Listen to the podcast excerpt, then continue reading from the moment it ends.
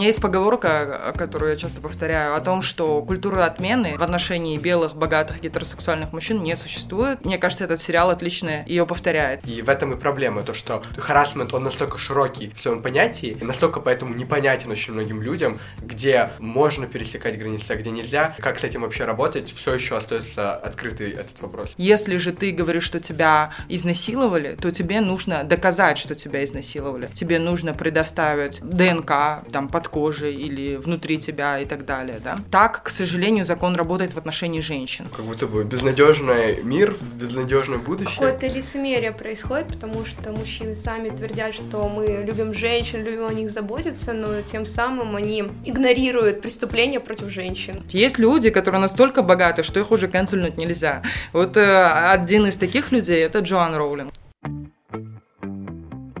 Всем привет! Это подкаст «13 причин посмотреть» и мы его ведущие Алена и Артур. В нашем подкасте мы регулярно обсуждаем различные фильмы и сериалы и оцениваем их с личной призмы, со своего личного опыта. Мы никакие не критики и надеемся, что вам будет интересно, потому что сегодня мы будем обсуждать сериал «Утреннее шоу», а именно второй сезон. Это очень крутой на самом деле сериал, и поэтому сегодня мы специально пригласили гостю Саиду. Саида, расскажи, пожалуйста, немного о себе. В целом она юристка, феминистка, но можно немного поподробнее. Всем привет, меня зовут Саида, я юрист юристка по образованию и по образованию.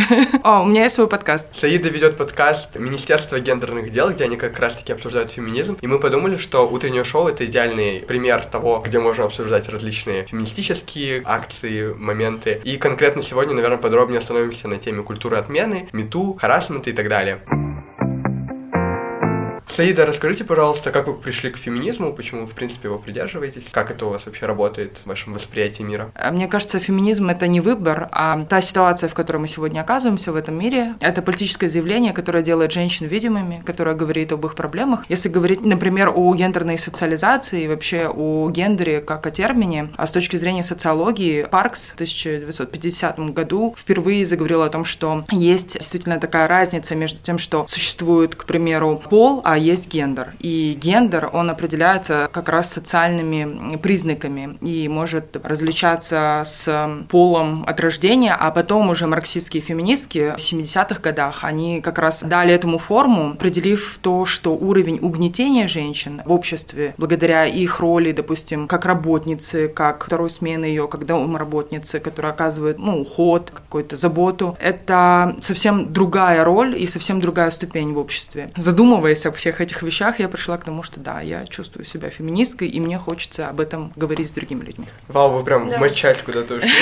Тогда, по вашим словам, как будто бы вы интерсекциональная феминистка или все-таки какое-то направление вам другое ближе? Да, мне нравится идея интерсекционального феминизма. Вообще, я влюблена в Анджелу Дэвис. В Советском Союзе очень сильно любили Анджелу Дэвис, и когда ее посадили в тюрьму, а мои родители, будучи детьми, тоже писали ей письма в тюрьму, как э, советские дети, которые хотят ее поддержать поддержать и сказать, что она правильно выступает за свои права. Я не знаю, дошли до нее эти письма или нет, но они писали, отправляли их через почту, писали на русском, на ломаном английском языке. И потом, когда уже появилась я, мне об этом рассказывали. Я была потрясена ее такой ролью, то, какая она крутая активистка. И вот она как раз продвигала интерсекциональный феминизм. Она говорила о том, что она черная активистка. Это совершенно не то же самое, что быть, например, либеральной феминисткой. И совершенно не то же самое, что, например, быть феминисткой с инвалидностью, не то же самое, что быть ВИЧ-положительной феминисткой. И все это создает те секции, которые нужно учитывать, потому что мы все стартуем не с одного места. Причинно-следственная связь важна, да? Неравенство существует не из-за того, что другие женщины не верят в феминизм. Неравенство существует, потому что существует патриархат, который лишает прав женщин. Если кто-то не готов, it's okay. Если кто-то готова и прямо сейчас этим занимается, это тоже хорошо. Я в последнее время сталкиваюсь с мыслями все чаще от людей, людей, то, что ну, равенство это утопия, и даже если чего-то добьемся при свержении патриархата, то придет матриархат. Что вы думаете по этому поводу?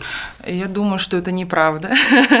Я не знаю, на самом деле. Может быть, я вообще за матриархат. В этом моя радикальность просыпается. Я говорю о том, что да, чтобы понять систему угнетения, возможно, людям, которые говорят, ну, я никогда не был женщиной, поэтому не пойму, возможно, им стоит быть немножко угнетенными, почувствовать это дело. С другой стороны, да, я, наверное, больше за квир-революцию. Есть, кстати, книга, которая рассказывает о том, что у нас вообще в целом в мире мужчины и женщины 50 на 50 процентов примерно, да, там 51, 54, может быть, такая разница. Несмотря на все это, существуют селективные аборты, например, в некоторых странах, например, как наша, то есть когда люди делают выбор в пользу мальчика, чем девочки, потому что это более выгодно. Отсюда создается дисбаланс. 50 на 50 женщин и мужчин. Но, например, в возрасте от 20 до 25 больше мужчин, чем женщин. Да? Далее выживаемость женщин увеличивается, а мужчин там, к определенному возрасту, допустим, 60 лет, становится меньше, чем женщин. Что показывает одно из исследований, говоря о том, что в странах, в которых вот именно вот этот пиковый возраст, наверное, вот там от 20 до 25 до 30 лет, когда больше мужчин, и, допустим, какая-то феминность порицается, то это становится более агрессивное общество, потому что, я не знаю, в обществе, где it's okay, что мужчина может вязать, наверное, оно менее агрессивное, чем общество, в котором все говорят, нет, ты должен заниматься борьбой. Если вы хотите подробно узнать о феминизме, обязательно слушайте подкаст Министерства гендерных дел. Ведет его со своей прекрасной своей ведущей Эльвирой. Да, Эльвира Телек, моя соратница прежде чем начнем обсуждать сериал «Утреннее шоу», у нас есть блиц для Саиды. Вам нужно отвечать быстро, не задумываясь. Э, надеюсь, вы справитесь, потому что Азат проиграл в прошлом выпуске. У вас есть шансы все. Окей, первое. Фильмы или сериалы? Сейчас, наверное, сериалы. Что больше любил смотреть или пересматривать в детстве? Совсем в детстве, наверное, э, мультфильмы. Но пересматривать не было возможности, потому что это было стоковое телевидение. А поэтому то, что показывали чаще по телевидению, то я и смотрела. А если говорить о том, что уже появилось, когда появились кассеты, то я часто присматривала мюзикл «Чикаго». Я не знаю, я обожаю его. В детстве у меня каким-то странным образом попалась на руки кассета. Кто-то ее откуда-то принес. И я потом смотрела, и вот все эти песни и так далее мне очень нравились. Потом уже, будучи взрослой, я сходила вживую на мюзикл на Бродвее и посмотрела «Чикаго». Потрясающе. Я только чуть с детства, чтобы попасть в мир мини-путов. Фильм или сериал, который все любят, а вы нет? Heist? Наконец-то, потому что я просто ненавижу этот сериал. Все его так обожают. Я дважды попыталась начать его смотреть, и дважды почему-то не могла продолжить. Я не знаю, дальше первой серии не Все, я не один только, кто хейтит этот сериал. Любимый жанр? Я, как претенциозная вонючка, всегда любила какие-то артхаусные работы, но помимо этого, наверное, какие-то драматические вещи мне нравятся. Мы, кстати, любим такое, мы часто обсуждаем да. такие сериалы непопулярные популярнее все-таки больше. Там, я помню, когда мы обсуждали фрагменты женщины. Мне кажется, никто это не смотрел, но мы обсуждали проблемы. триггерный фильм, если честно, аж рожать не Шайла Бафф где играл. Да, да, да. Тоже заканчивали. Ну, короче, смотреть дома или в кинотеатре? Дома. Сто процентов дома. Мы купили себе домой огромную диагональ просто для того, чтобы никогда не... Я не могу смотреть фильмы, просто смотреть. Мне нужно всегда остановить э, и сказать, ты только что это видел? Это же отсылка прямо вот сейчас, там, я не знаю, к Бодриару, вау! Любимая экранная пара. Сложно сказать, э, потому что идет переоценка того, что какие-то фильмы все-таки больше транслируют токсичный вид привязанности какой-то, да. Не знаю, мне нравится пара Sex Education. В третьем сезоне, когда Оти встречался с э, девочкой популярной. В каком фильме, сериале вы бы хотели сняться? Я хотела бы быть Баффи, истребительницей вампира. Еще один. Бегаим же выбирал Баффи. Самый бесячий персонаж. Не знаю, мне почти всегда все нравятся. Даже в «Игре престолов»? О, я, кстати, не, не смотрела его. Я тоже не смотрела. И я, кстати, не видела «Аватар». Я тоже не видела «Аватар». Кошмар. Фильм, который обязаны посмотреть все. Пусть это будут «Девственницы-самоубийцы». Посмотрите этот фильм. Это, кстати, работа Софии Копполы. Ее отец снял как раз «Крестного отца», и это ее была дебютная работа как директора. Она необычная. Женщина-режиссер делает э, фильм, и, в принципе, все, что вы слышите в названии, там и происходит происходит. Есть девственница, которая самоубийца. Ну, у вас очень хорошая, необычная подборка, обязательно прислушайтесь. И последний вопрос. Героиня фильма или сериала – идеал феминизма для вас? Сейчас Ну, Бегаим выбрала Баффи тоже. Баффи? Ну да, Баффи крутая, она такая... Ну, у нее тоже токсичные отношения были с ангелом, он там тоже такой этот... Может быть, это будет Ким 5 с плюсом, я не знаю. Вот, это классный ответ, мне нравится. Но вы проиграли наш квиз, вы слишком долго отвечали. Да, я... Постоянно устанавливают рамки, где люди проигрывают. Чтобы призы не давать, как не понимаешь. У тебя есть приз? Нет, поэтому все Ну, проигрывают. Хорошая стратегия. Ну хорошо, теперь мы примерно представляем, какого рода фильмы и сериалы смотрит Саида, чисто миллениальское кино, в котором мы не шарим. Очень странное название.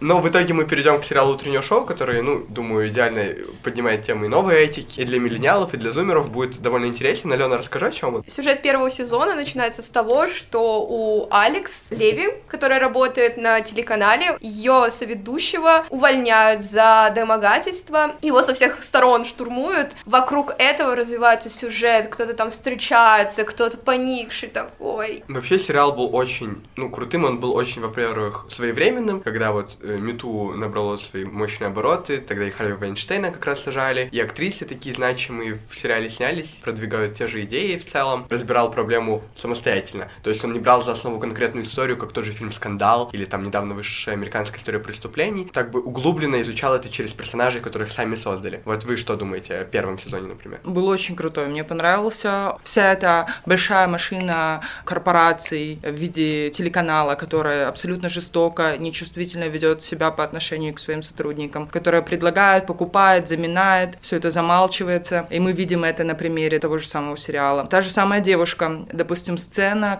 Мич и девушка, которая работала Которая покончила с Да. собой в конце да, да, да, да, да. И то, как, допустим, когда они оказались вместе в одном отеле, он как бы изначально такой вел себя как-то поддерживающий, говорил, что все окей, да, это трагедия произошла, мы как журналисты обязаны это освещать. Как ты думаешь, может быть, зайдем ко мне в номер, посмотрим, там, я не знаю, что-то там он хотел ей показать. И когда она попадает к нему в номер, она понимает, к чему все это вело. То есть до этого она полностью увлеченная его э, персоной, как человека, который ей казался гуру журналистики, и которому она хотела подражать, оказывается, всего лишь хочет воспользоваться ситуацией и сказать, а что ты сюда тогда пришла? Если бы ты не хотела, ты бы не пришла. Эта сцена немножко жестокая, но в то же самое время она очень показательная. Она показательная, и я думаю, что многие девушки, которые испытывали харасмент на работе, их триггернуло в этот момент, потому что они почувствовали. Еще знаете, вот когда происходит данная ситуация, общество шеймит за то, что типа ты что не понимала, к чему это все ведет. Есть супер наивные девушки, которые не подозревают и реально идут что-то смотреть, но в итоге оказывается обратное. Я с подругой обсуждал как раз-таки именно первый сезон, именно этот момент, где она говорила, что какого фига, она полностью обвиняла жертву, виктимблеймила жестко, говоря то, что, ну, она реально либо тупая, то, что она это не понимала, либо, типа, она сама этого хотела и воспользовалась, самое главное, повышением, которое ей дали. Она давила именно на то, что она в итоге не продолжила там бороться, не уволилась, не наехала, а получила от него повышение и замолчала. Как вы это объясните? Это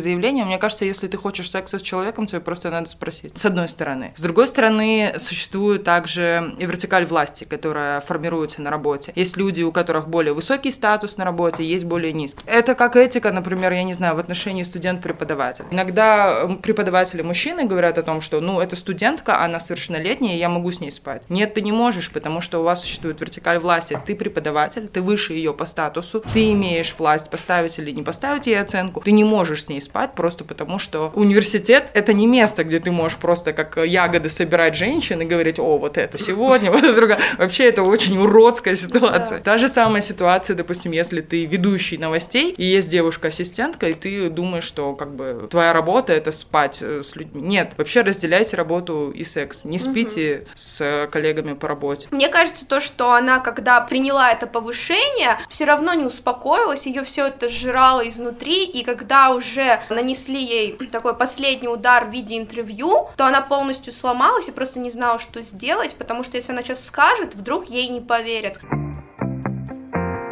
Целом, первый сезон утреннего шоу это вот такое идеальное собрание очень многих моментов связанных. Объяснение работы, культуры, отмены в целом в обществе и тому подобное. Мы сегодня собрались обсуждать именно второй сезон, поэтому если кто-то его еще до сих пор не посмотрел, то мы советуем вам подключиться, когда вы его уже посмотрите. Сейчас мы перейдем к обсуждению второго сезона, и там будут спойлеры, будьте готовы. Я не знаю, у меня есть поговорка, которую я часто повторяю, о том, что культура отмены в отношении белых, богатых, гетеросексуальных мужчин не существует. Мне кажется, этот сериал отличная ее повторяет. Мич Кеслер разбитый, раненый, уезжает, куда он там, в Италию, В Италию, уезжает, да. там страдать, потому что вот никто не хочет Страдать с ним работать. Да. То есть он может получить, в принципе, место работы в любой другой стране, кроме США. Он также остается богатым, никто не забирает его деньги. Он также остается знаменитым. Другие женщины в Италии тоже с ним знакомятся именно благодаря его статусу и его там популярности. Он также остается Мичем Кеслером, просто вот э, ой-ой-ой, он теперь более грустный.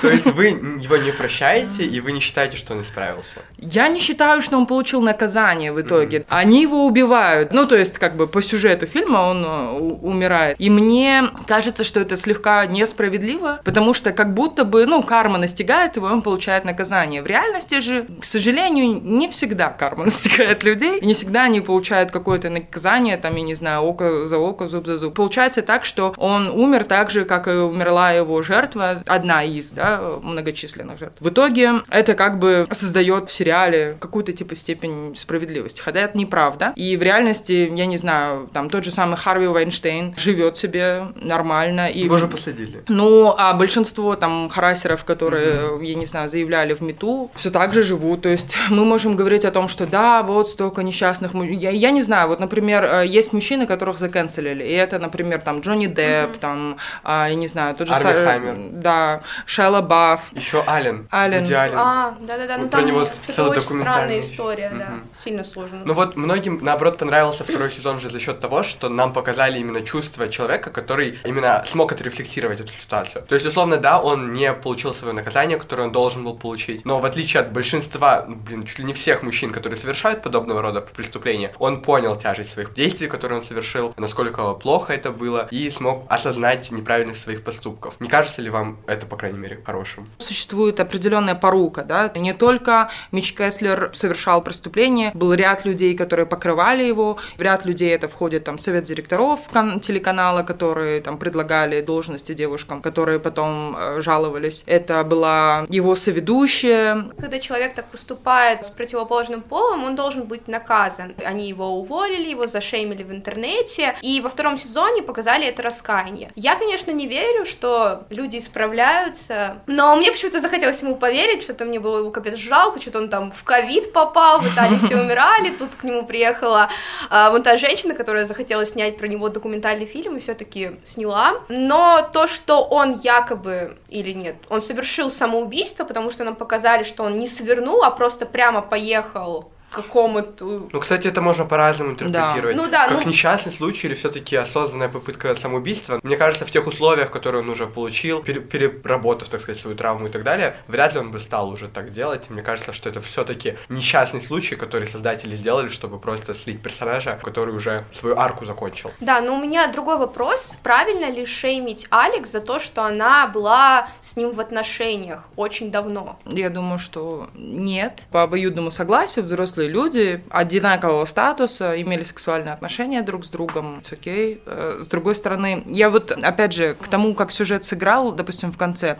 была бы, может быть, более довольна сюжетом, если бы Мич Кеслер понес наказание в виде, я не знаю, статьи там, Уголовного кодекса, которая говорит о том, что существует склонение к самоубийству, да, и он понес какое-то наказание, не знаю, условное заключение или там фактическое, что закон его покарал, а не судьба, мифическая судьба, которая типа есть. Ну вот смотрите, тут очень большая проблема в целом стоит в том, что почему появилась культура отмены, потому что закон не может правильно работать с случаями вроде харасмента, Мгм. потому что это всегда типа показания свидетелей, которые никак нормально порой не докажешь. Единственные доказательства, которые могут быть, это там, я не знаю, съемки и тому подобное, и то, которые тоже могут быть неточными. Да. Ну, многие говорят о случаях, когда люди могут просто свергать привилегированных людей, пользуясь типа тем, Мгм. что этот закон мог бы работать. Просто клеветой Да, а, отменять людей, которые им не нравятся. И тогда как должен, по вашему мнению, как юристки, работать закон, чтобы кейсы харасмента были, ну, действительно, ну, наказаны за такие случаи и так далее? Такой сложный вопрос, потому что закон работает очень странным образом, например, у нас, если мы берем Кыргызстан. Когда ты говоришь о том, что тебя обокрали и у тебя украли, допустим, телефон такой-то марки, кошелек, в котором было столько-то денег, тебе не нужно доказывать, что они у тебя действительно были. Данное дело принимается к производству по факту. Если же ты говоришь, что тебя изнасиловали, то тебе нужно доказать, что тебя изнасиловали. Тебе нужно предоставить ДНК там под кожей или внутри тебя и так далее, да. Так, к сожалению, закон работает в отношении женщин. Есть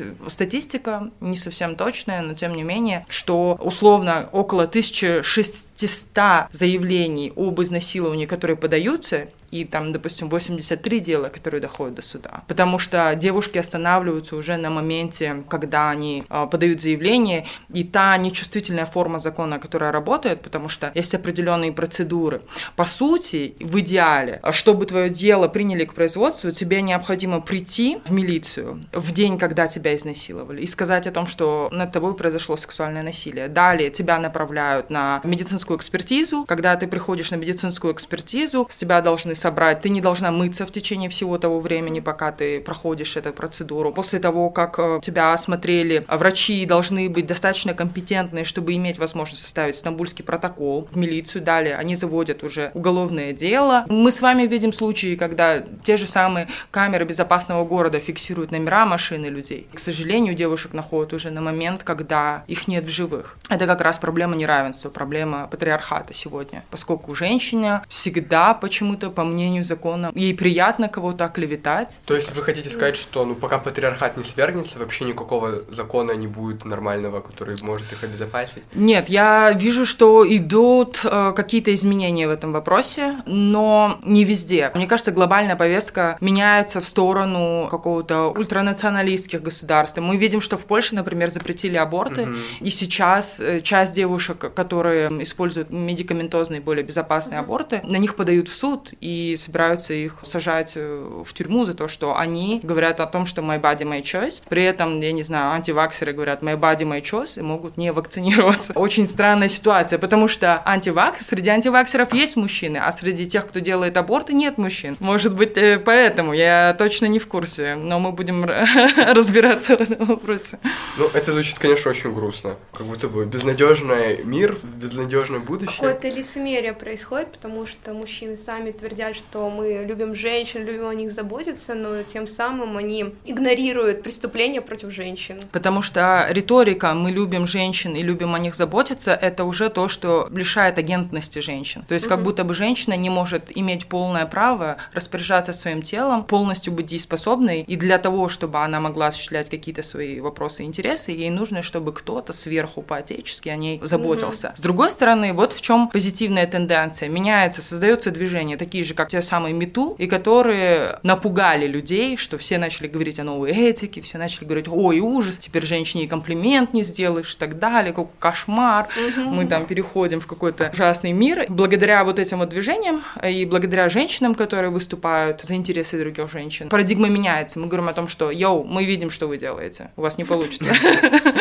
Кажется, что мужчины, они специально троллят нас за то, что вот все, теперь они будут сами открывать себе дверь, дверь, но вообще-то мы акцентируем внимание на других проблемах. Это не важно, кто откроет дверь сегодня или завтра, а важно решить проблемы, которые сейчас существуют. Да, фокусируйся именно на точных да, да, да. штуках, которые их смущают, когда типа, ну, мысль не в этом, да? да мысль да. не в суффиксе «к», мысль в том, что она за собой несет, да, когда мы используем феминитивы. На вашей практике, в вашем опыте были ли случаи, когда вы сталкивались вот с тем, что происходили ситуации наподобие той, что в сериале, с харасментом, как вы решали эту проблему, лично или, может быть, ваши знакомые и так далее? К сожалению, да. К сожалению, случались. Ситуации были разные. Однажды я подверглась харасменту с профессиональной точки зрения. Это не был сексуальный харасмент, это был power abuse. Я написала большое письмо, где полностью рассказала о том, что произошло, составила это письмо отправила во все ведомства, в Нью-Йорк, специальное бюро, отправила туда-сюда, и в итоге, в общем, дождалась ответа.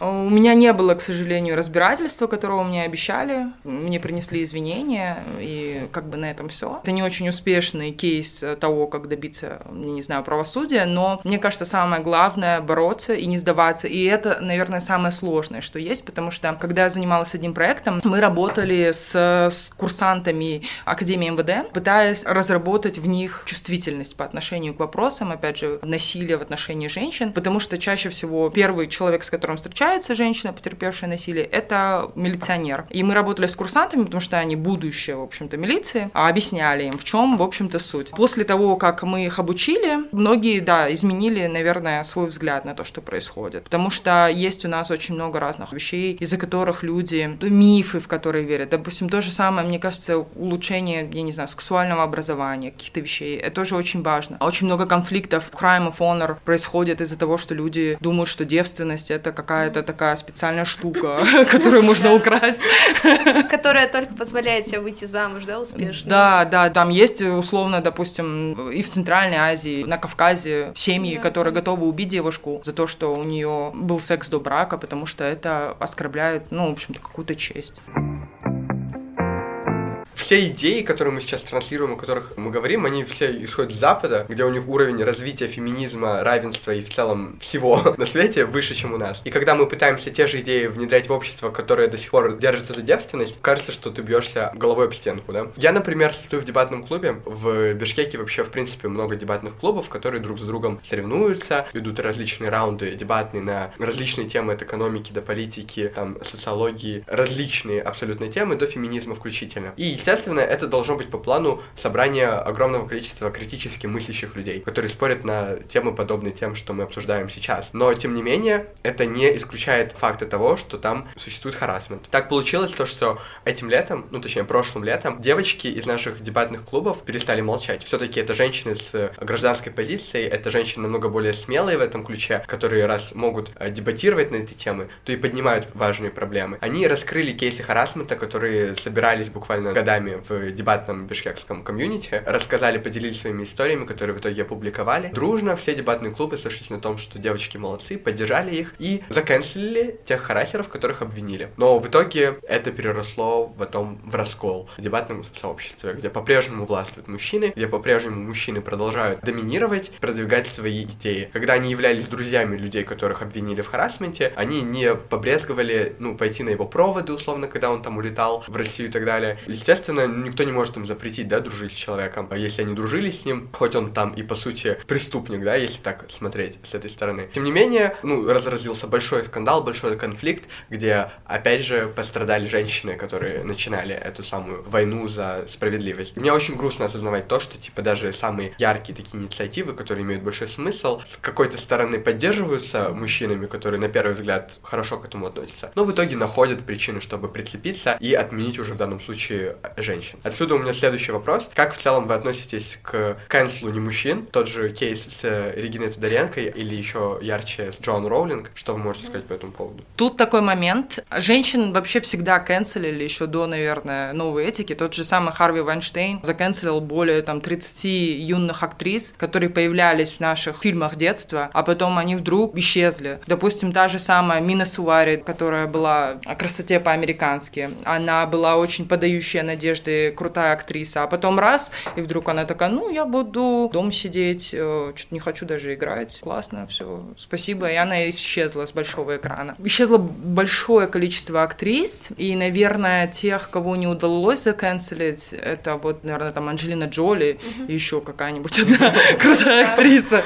Кстати, актриса трансформеров, как ее зовут? Она была в первой... Меган Фокс. Меган Фокс. Ее же тоже канцельнули. В начале своей карьеры, будучи в трансформерах, она поругалась, по-моему, с Спилбергом, назвала его фашистом, за что он ее быстро вырезал из третьей части «Трансформеров». Там резко вдруг появилась какая-то другая актриса. Меган Фокс больше не сыграла ни в одной фильме категории А за долгое время. Она играла только в каких-то небольших второсортных фильмах, но в целом даже не играла больше, а, ну, осталась на виду только благодаря, там, допустим, своей какой-то частной жизни, которую она популяризировала. Но в кино она хороших работ не получала, потому что все уже пошло пошел слух о том, что с ней невозможно работать, и она перестала быть актрисой, хотя все говорили, что у нее будет большое будущее, она будет играть в хороших фильмах. Не думаете, что, может, она реально, типа, с ней невозможно работать? Ну, может быть. Но она каялась, она тоже говорила о том, что вот мне не стоило там ругаться со Стивеном Спилбергом, потому что он такой очень крутой режиссер, и, наверное, так не нужно было делать. Что касается э, Джоан Роулинг, мне не кажется, что ее заканцелили, потому что я Джоан Роулинг слышу больше, чем о своем двоюродном брате, который живет в Бишкеке. Я такое ощущение, что каждый день ее где-то вижу. Это, кажется, не про канцелинг. Именно в культуре отмены ты должен разделять личность и творчество человека, потому что, ну, человек может быть очень прекрасен, потому что он все-таки строит имидж и делает то, что ему выгодно, положительные различные моменты, но отменять ее за слова и забывать ее огромную роль в такой вселенной, как Гарри Поттер, это, ну, не очень. Но и то, что ее не пригласили на юбилейный выпуск, вроде она сама отказалась. Да, Ну, она отказала. Видите, ее Ну, не канцельнули. Это, так ее менеджеры или кто там отвечают за пиар, так сказали. Мне кажется, они больше не я тебя бросаю, это мы тебя Ну да, бросаем. со стороны пиара это очень круто, то, что она сама отказалась пойти.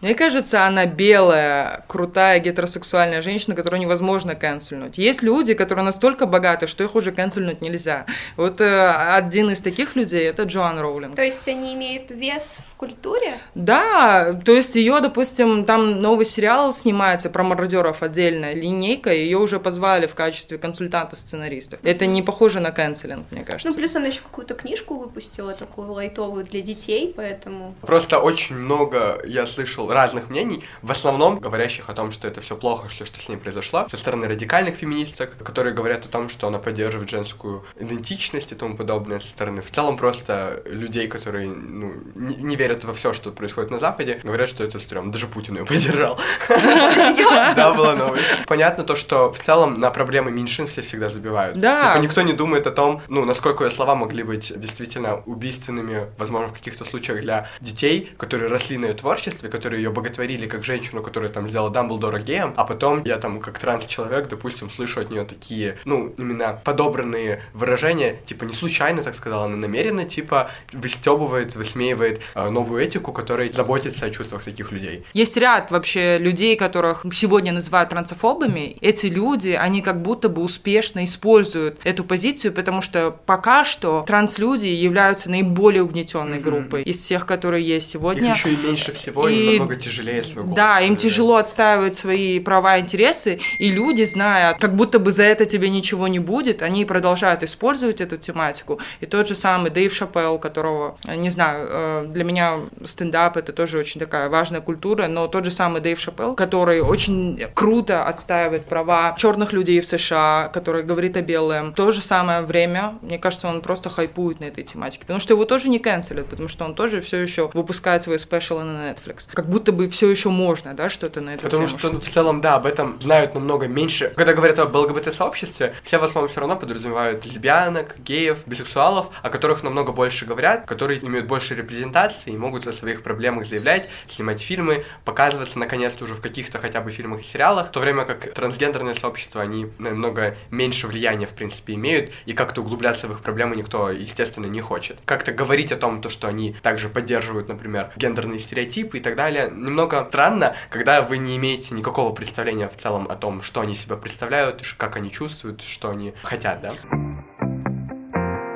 Но мне кажется, знаете, что в сериале классно? Во втором сезоне мне нравится, что он не такой гетерообреченный. То есть там уже есть линейка ведущий и другой очень крутой журналистки. Как раз в рамках их взаимоотношений возникает первый спор, когда она говорит о том, что ты что, боишься того, что люди узнают, какой ты сексуальной ориентации? Она говорит, нет, я не этого боюсь. Я боюсь, что там, условно, моя семья... Я white trash, сори, так уж получается. Моя мама алкоголичка, мой брат алкоголик. И вот они вот это не воспримут. И как раз когда вот семейная линейка была, когда он приходит на телеканал ее брат и там все ломает, крушит, ведет себя как придурок, это тоже отзывается. Отзывается как часть там моей личной детской травмы, плюс еще то, что вот это происходит. Мне кажется, очень сильная была сцена. А ее партнерка, которая такая классная, мудрая, сексуальная, и она, когда она говорит о том, что условно еще там 20 лет назад, когда люди узнали о том, что я лесбиянка, со мной отказывались работать, со мной не хотели, меня канцелили за то, что я лесбиянка. Сегодня я не хочу больше никогда скрывать свою идентичность. Я хочу гордо быть той, кто я есть. И если ты не уверена в своей сексуальной ориентации, не морочь мне голову. Я не хочу, чтобы мне было больно, как тогда. И я такая, вау. Меня восхищает то, как легко ты к этому относишься. Я легко? А что мне остается? Пойти к Стелле в офис и сказать, «Э, я вообще-то гей, бисексуалка, отправь меня на дебаты, живо. Мы говорим о ситуации, когда то, чем ты отличаешься, может тебе помочь. А я свою личную жизнь была вынуждена скрывать, еще в в конце 20 века это было болезненно, считалось позором. Но я скрытно и тихо жила так, как считала более достойным. Никто не знал, кроме моего ближнего круга. Но люди болтают. Им почему-то интересно, кто гей, а кто нет. А дальше отдел кадров отдал мне мои документы. Тебя уволили? Ну, разумеется. Знаешь, каково потерять работу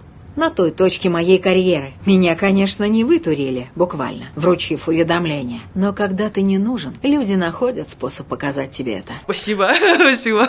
Я очень порадовался этой линии, на самом деле, то, что ее добавили, потому что Рис Уизерспун, она все еще белая привилегированная женщина, которая, ну, говорит больше о проблемах белых женщин. И когда она начинает больше репрезентативности в свои сериалы добавлять, это прям, ну, достойно уважения. Тот же недавно посмотрел «Повсюду тлеют пожары», где она прям затрагивает тему темнокожих женщин и так далее. И это очень круто. В целом мне эта тема тоже очень близка, в том плане, что как будто бы, когда ты открытый гей и тому подобное, круто, типа, ты ничего не боишься. Но, естественно, ты боишься за свою семью, которая больше тоже переживает за тебя. И как будто бы ты обязан быть в безопасности ради них. Плюс то, что их слили, в итоге их пару, рассказали Да, сделали аутинг, получается. и- Лучше, мне кажется, человек сам выйдет из шкафа, чем вот так подло сливать, и чтобы все обсуждали это, и это было главной тематикой. Мы, кстати, этот сериал еще с мамой смотрели. Вот эти разборки отношений между ними немного не понимала, естественно. Она говорит, ну вот она совсем жесткая, прям капец. Раз она такие ультиматумы ей ставит и так далее. Но это понятно в том плане, что даже примеры других отношений верных в сериалах, а, это часто типа какой-нибудь латентный, который не может себя принять, и уже давно открытый. Элементарный пример с Адамом и Эриком, и такие отношения не обречены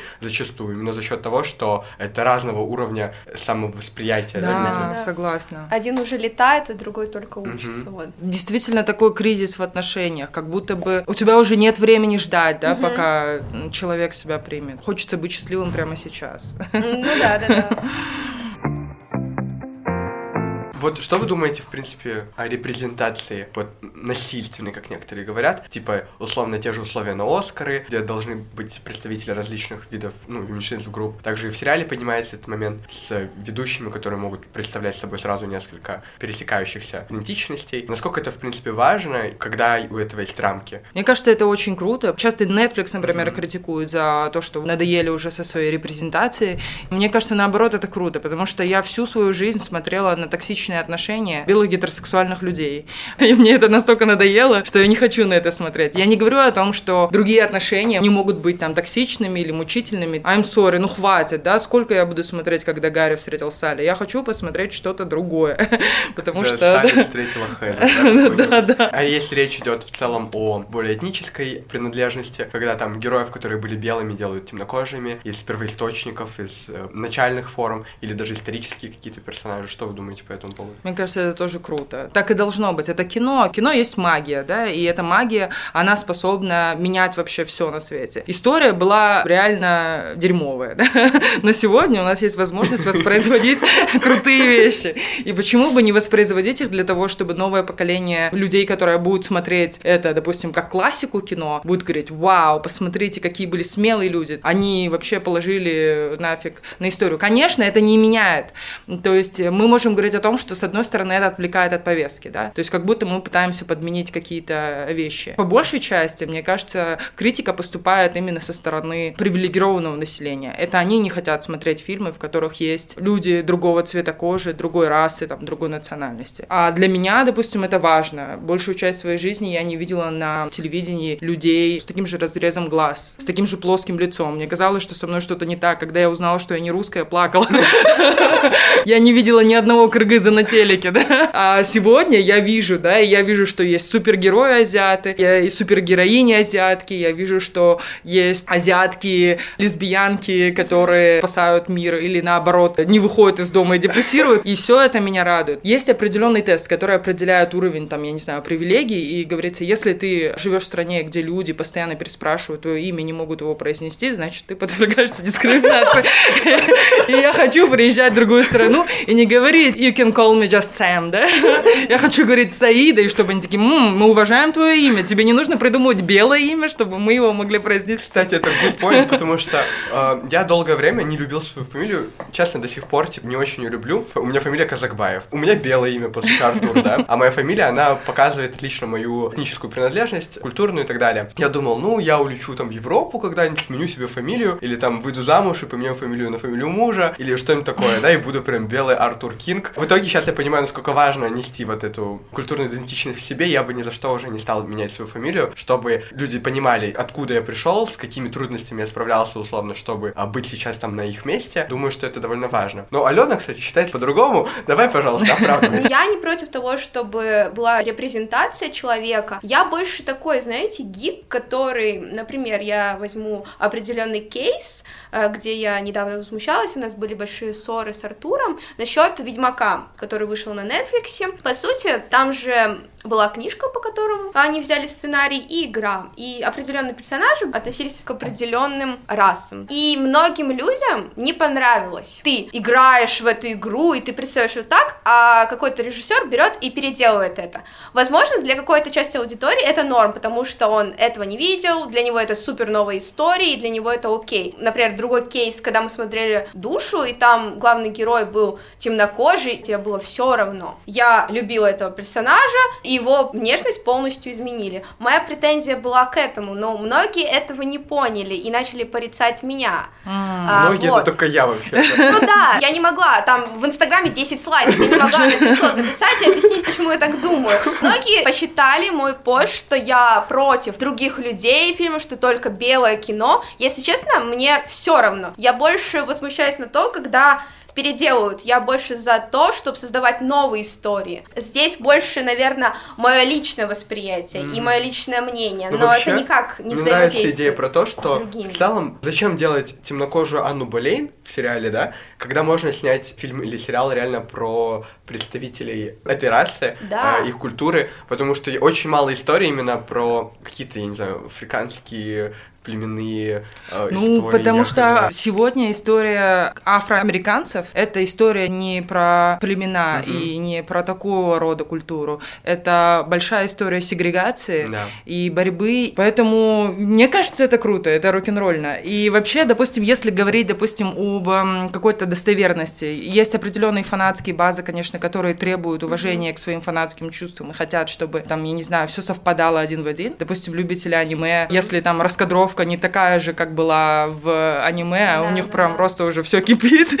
Они говорят, что отстой. книжку, ты возмущаешься, почему нет этой сцены. Но вот, допустим, взять «Властелин колец», я очень люблю экранизацию «Властелина колец», но я не люблю книгу, и не люблю ее по той простой причине, потому что Толкин был ужасный расист. И в своем расизме он превзошел настолько, что он говорил о том, что орки — это, по сути, монголы, да, да, Монголия, он списывал с них, и он говорил об этом в своих интервью и так далее. И часть допустим, каких-то волшебных народов, он использовал реальные названия племен и интегрировал их, что все нечисть, по сути, она была uh, people of color, а ну эльфы, они были белые, да, потому что они, ну, супер крутые, и были супер крутые там, те самые хоббиты.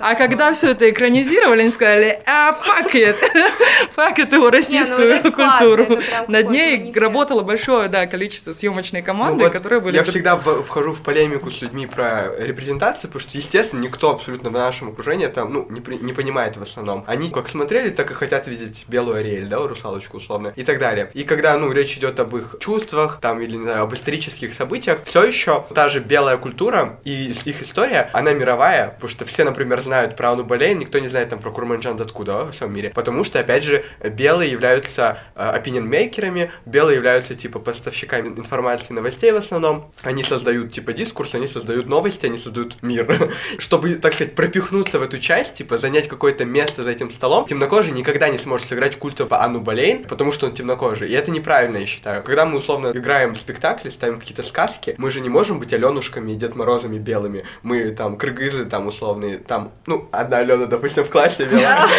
Она может, да, остальные не могут, но они тоже хотят. И это скорее про это. Кино, типа, дает площадку даже исполнять такие роли, как э, известная белая королева, и при этом быть черной, типа, не отказываться от своей расы. Да, вот, допустим, фильм про Курманджан Датку, если его даже снимут там очень крутым, его все равно не будут смотреть Белый. люди, да, другой национальности, кроме нашей.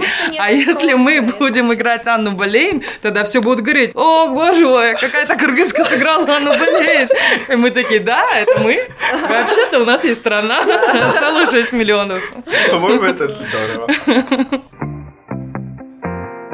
какие у вас общие еще эмоции, что вы можете по нему сказать? Типа, мне очень понравилась вот эта конфликтология. Многим не понравился второй сезон именно за счет, типа, Санта-Барбары, каких-то драм, и это уже не так важно. В то время как я считаю то, что порой сериалы необходимы в продолжении. Там тот же «13 причин почему», сериал, в честь которого мы сказ назвали, многие бросили после первого сезона, как Алена, потому что считают, что это история Ханны А, и так далее. Но я люблю продолжение, даже когда, типа, люди считают, что, ну, его не должно быть, оно не нужно, потому что это, типа, какие-то заключения, переосмысление. Интересно углубиться, к чему пришли э, герои после этого долго и счастливо, да, которое там настало, или после этого грустного финала. Условно, когда какие-то ситуации происходят с нами в жизни, мы же не приходим через травму и все, мы живем счастливо. Это долгосрочная проработка. Там та же история с Эйми из полового воспитания, которые они смогли с девушками сесть в автобус, но после этого у нее же не закончились эти флешбеки, да, об этой ситуации. Она продолжала с этим жить и как-то с этим работать. То же самое и про такие сериалы, которые продолжают какие-то истории, они говорят о какой-то проблеме дальше, куда она уходит, как она развивается, к чему герои в итоге приходят. И мне понравилось то, что Мич не остался мудаком, все-таки там смог проработать свои проблемы. Алекс не осталась просто идеалом феминизма во всех глазах,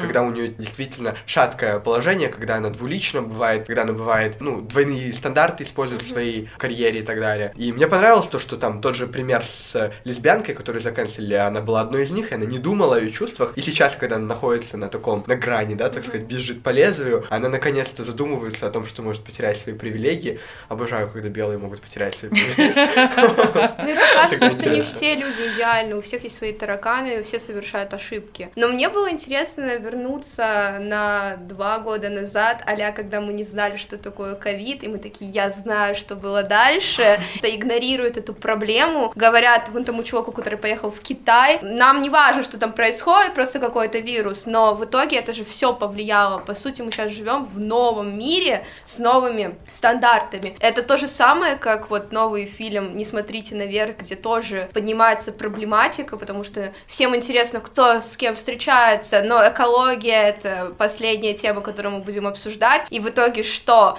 Мы все умерли. Ну, это Да, классно, что мы потом в конце все умерли. То есть, ну- Это так правдиво. Были люди, которые это кричали. спойлер был, что ли? Я же не посмотрел этот фильм. Они что, все А, умерли в конце? Ну, Спасибо, Аля. типа такого. Сорин, от Сорин. О Китае. Там показали расизм, где просто кореянка, ей говорят, притащила сюда коронавирус и тому подобное. Я бы хотел, чтобы вы объяснили Алене, почему обратной дискриминации не существует. Любая дискриминация — это про власть, потому что есть люди, у которых власти больше, а есть люди, у которых ее меньше. Именно поэтому невозможно, бедные не могут дискриминировать богатых, потому что у бедных просто нету денег и ресурсов для того, чтобы это делать. Соответственно, этнические национальные меньшинства не могут дискриминировать белых, потому что они без того постоянно подвергаются дискриминации. Она же молодая женщина, кореянка, которая работает на большую корпорацию, добивается такая всего сама, а в итоге любой мужик с улицы, который просто белый, может ей сказать «Yo, kung flu, в Gangnam Style там». Или что-нибудь. Эй, тащи вирус обратно в Китай. Что? Мне не нужен твой чертов вирус, Чинчай. Думай, прежде чем пасть открывать, чмо невоспитанное. Ты мне еще хамишь, узкоглазая сучка! Распространяй тут свой вирус!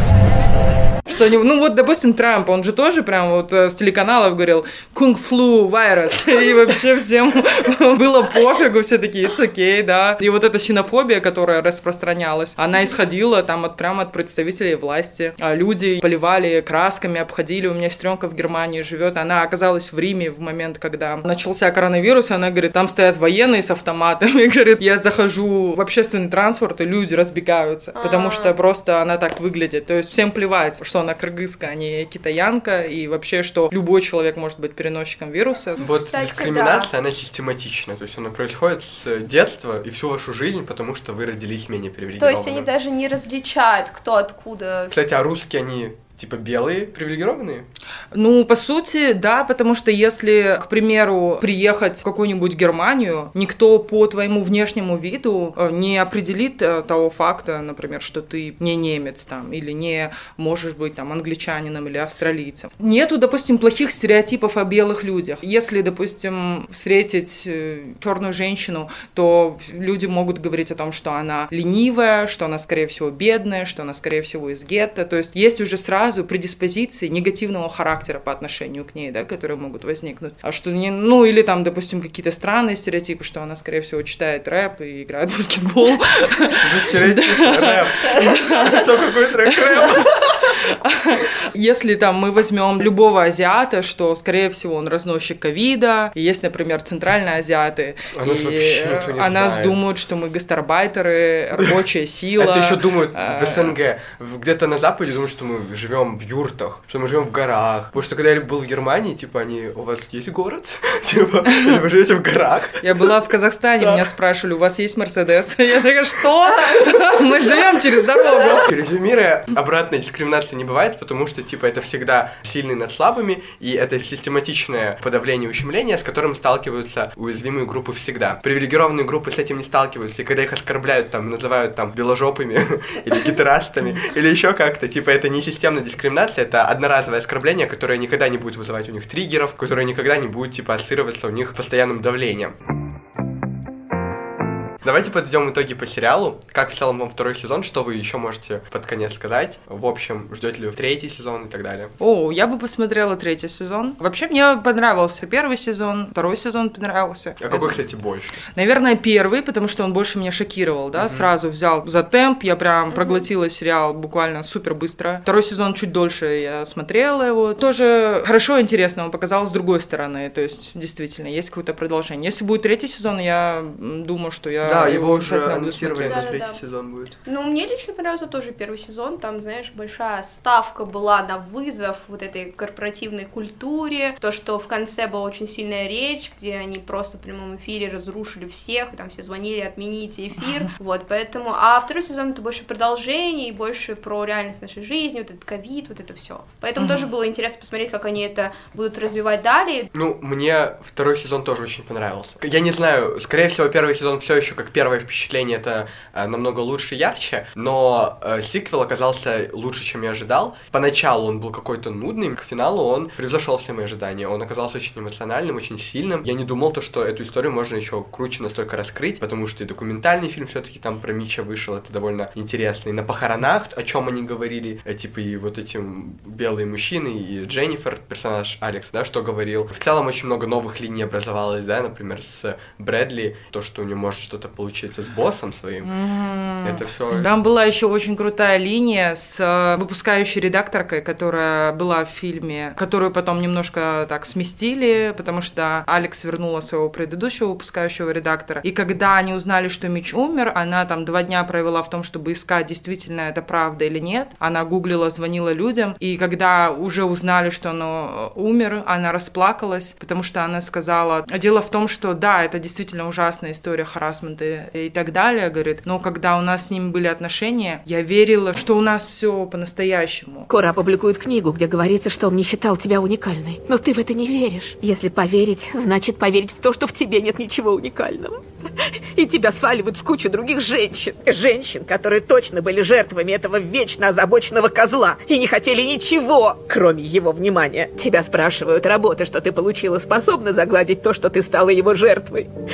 Но ты ею не была. А сейчас, говорит, выйдет книга, в которой будет говориться, у него был фетиш на черных женщин, и что я просто Очередная его Да, одно имя из большого списка. Не то, что у меня действительно была какая-то магия с этим человеком. Вообще о харасменте, если говорить в целом, часто женщины же не осознают, что их харасят. Женщины могут чувствовать то, что к ним относятся по-особенному, то, что они являются, типа, возможно, единственным у них, потому что харасмент же это не только про э, жесткое нарушение личных границ, это в целом про превышенные полномочия, когда ты используешь э, для каких-то наивных девушек, это все еще может казаться как какие-то интересные такие закулисные отношения на работе, экстрим, да, и они не воспринимают это как какое-то преступление, как какое-то давление или осознают, что это было реально что-то неправильное, какое-то психологическое давление спустя годы или спустя даже, я не знаю, сколько времени, или могут вообще до последнего это не осознавать, типа оправдывать людей, которые которые на самом деле ими пользовались, или которые даже неосознанно совершали, типа, преступления, которые просто нормализованы в нашем обществе. И в этом и проблема, то, что харасмент, он настолько широкий в своем понятии, и настолько поэтому непонятен очень многим людям, где можно пересекать границы, а где нельзя. Как с этим вообще работать, все еще остается открытый этот вопрос, я считаю. Я думаю, что самое главное это то, что воспринять тот факт, что харасмент это не норма. Дело в том, что каждый раз, когда, я не знаю, там тот же юмор, тот же телевидение, тот же там радио, журналы, и все это вот вселяло в нас э, и программировало в нас, говорило о том, что ха, в Голливуд можно попасть только через постель, mm-hmm. на телевидение можно попасть только через постель, там вот это вот что ты сделала, там ты, я не знаю, насосала, ты, вот это что ты получила, тебе дали это за то, что у тебя есть там какие-то внешние особенности, там, губы, сиськи, попа и так далее. Все это программировало в нас долгие годы, что для того, чтобы женщине что-то получить, ей необходимо обязательно вступать в сексуальные отношения с человеком. Именно поэтому как будто бы нормализовалась эта тема. Ты что, не знаешь, куда ты идешь? Зачем вообще эти странные знаки, да? То есть тебе говорят, пойдем попьем кофе, они такие, это точно значит, что он хочет с тобой переспать. А что тогда значит, что ты хочешь попить кофе? Что нужно сказать, чтобы пойти попить кофе? Или что-то посмотреть? Уже становится непонятным. Эти грани настолько стерлись и стали абсолютно сумасшедшими, что личные границы непонятно. Твой шеф гладит тебя по спине, потому что он просто странный, или потому что он хочет с тобой сексуальных отношений, нормально ли, что он хочет с тобой сексуальных отношений, все это настолько перемешалось, что однажды взорвалось нафиг, и Мету сказали, так, стоп, совершенно точно нужно, я не знаю, все это нафиг остановить, потому что принуждать людей к сексу, когда шеф приходит, говорит, принеси мне кофе, я хлопаю тебя по заднице, и это не окей. Все начало становиться на свои места потихоньку. Вообще, страх вот этой новой этики, скорее всего, берется именно из-за непривычки. То, что типа, вау, спрашивать это нормально, типа люди не привыкли. Они считают то, что это все усложняет им только жизнь. А Надо намеками, да, разговаривать? Да, просто они привыкли к той э, системе ценностей, в которой они живут, привыкли к той обстановке, в которой они находятся. И когда в какой-то момент тебе говорят то, что ну ненормально трогать человека, да, в таких ситуациях, они думают, что все стали внезапно нежными, то, что на самом деле, типа, э, всегда же было окей, но это никогда вот именно, что не было окей.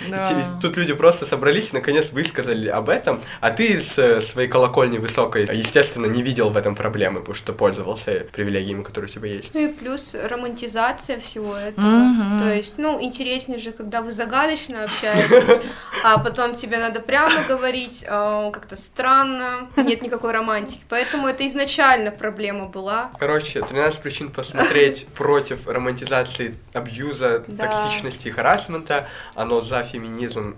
Это, мне кажется, уж понятно было по всем выпускам, которые мы записывали. Мы всегда находим феминизм в любом фильме или сериале, даже если его нет. Или уходим и просто про него разговариваем.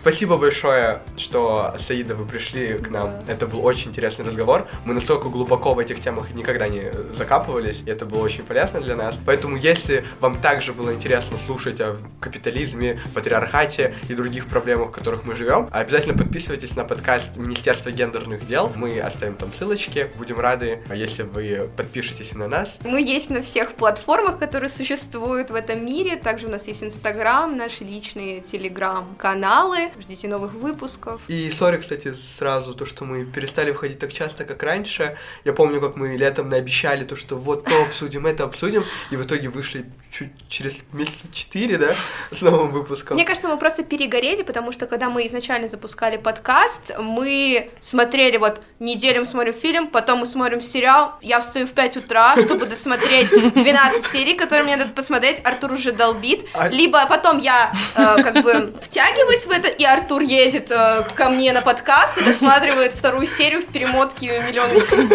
Это тоже очень интересно, поэтому я считаю лучше выпускаться реже, но качественно. Да, чем... поэтому я не знаю, когда мы будем. Я надеюсь, что у нас не будет перерывов уже там в полгода или в три месяца, и мы вернемся намного раньше. Но зато наши выпуски стали намного более насыщенными. Еще раз агитирую всех подписываться. Ставьте также обязательно нам звезды, желательно 5 звезд, пишите комментарии, чтобы нас находили. И с вами были Алена, Артур и Саида. Всем пока. Пока. Пока.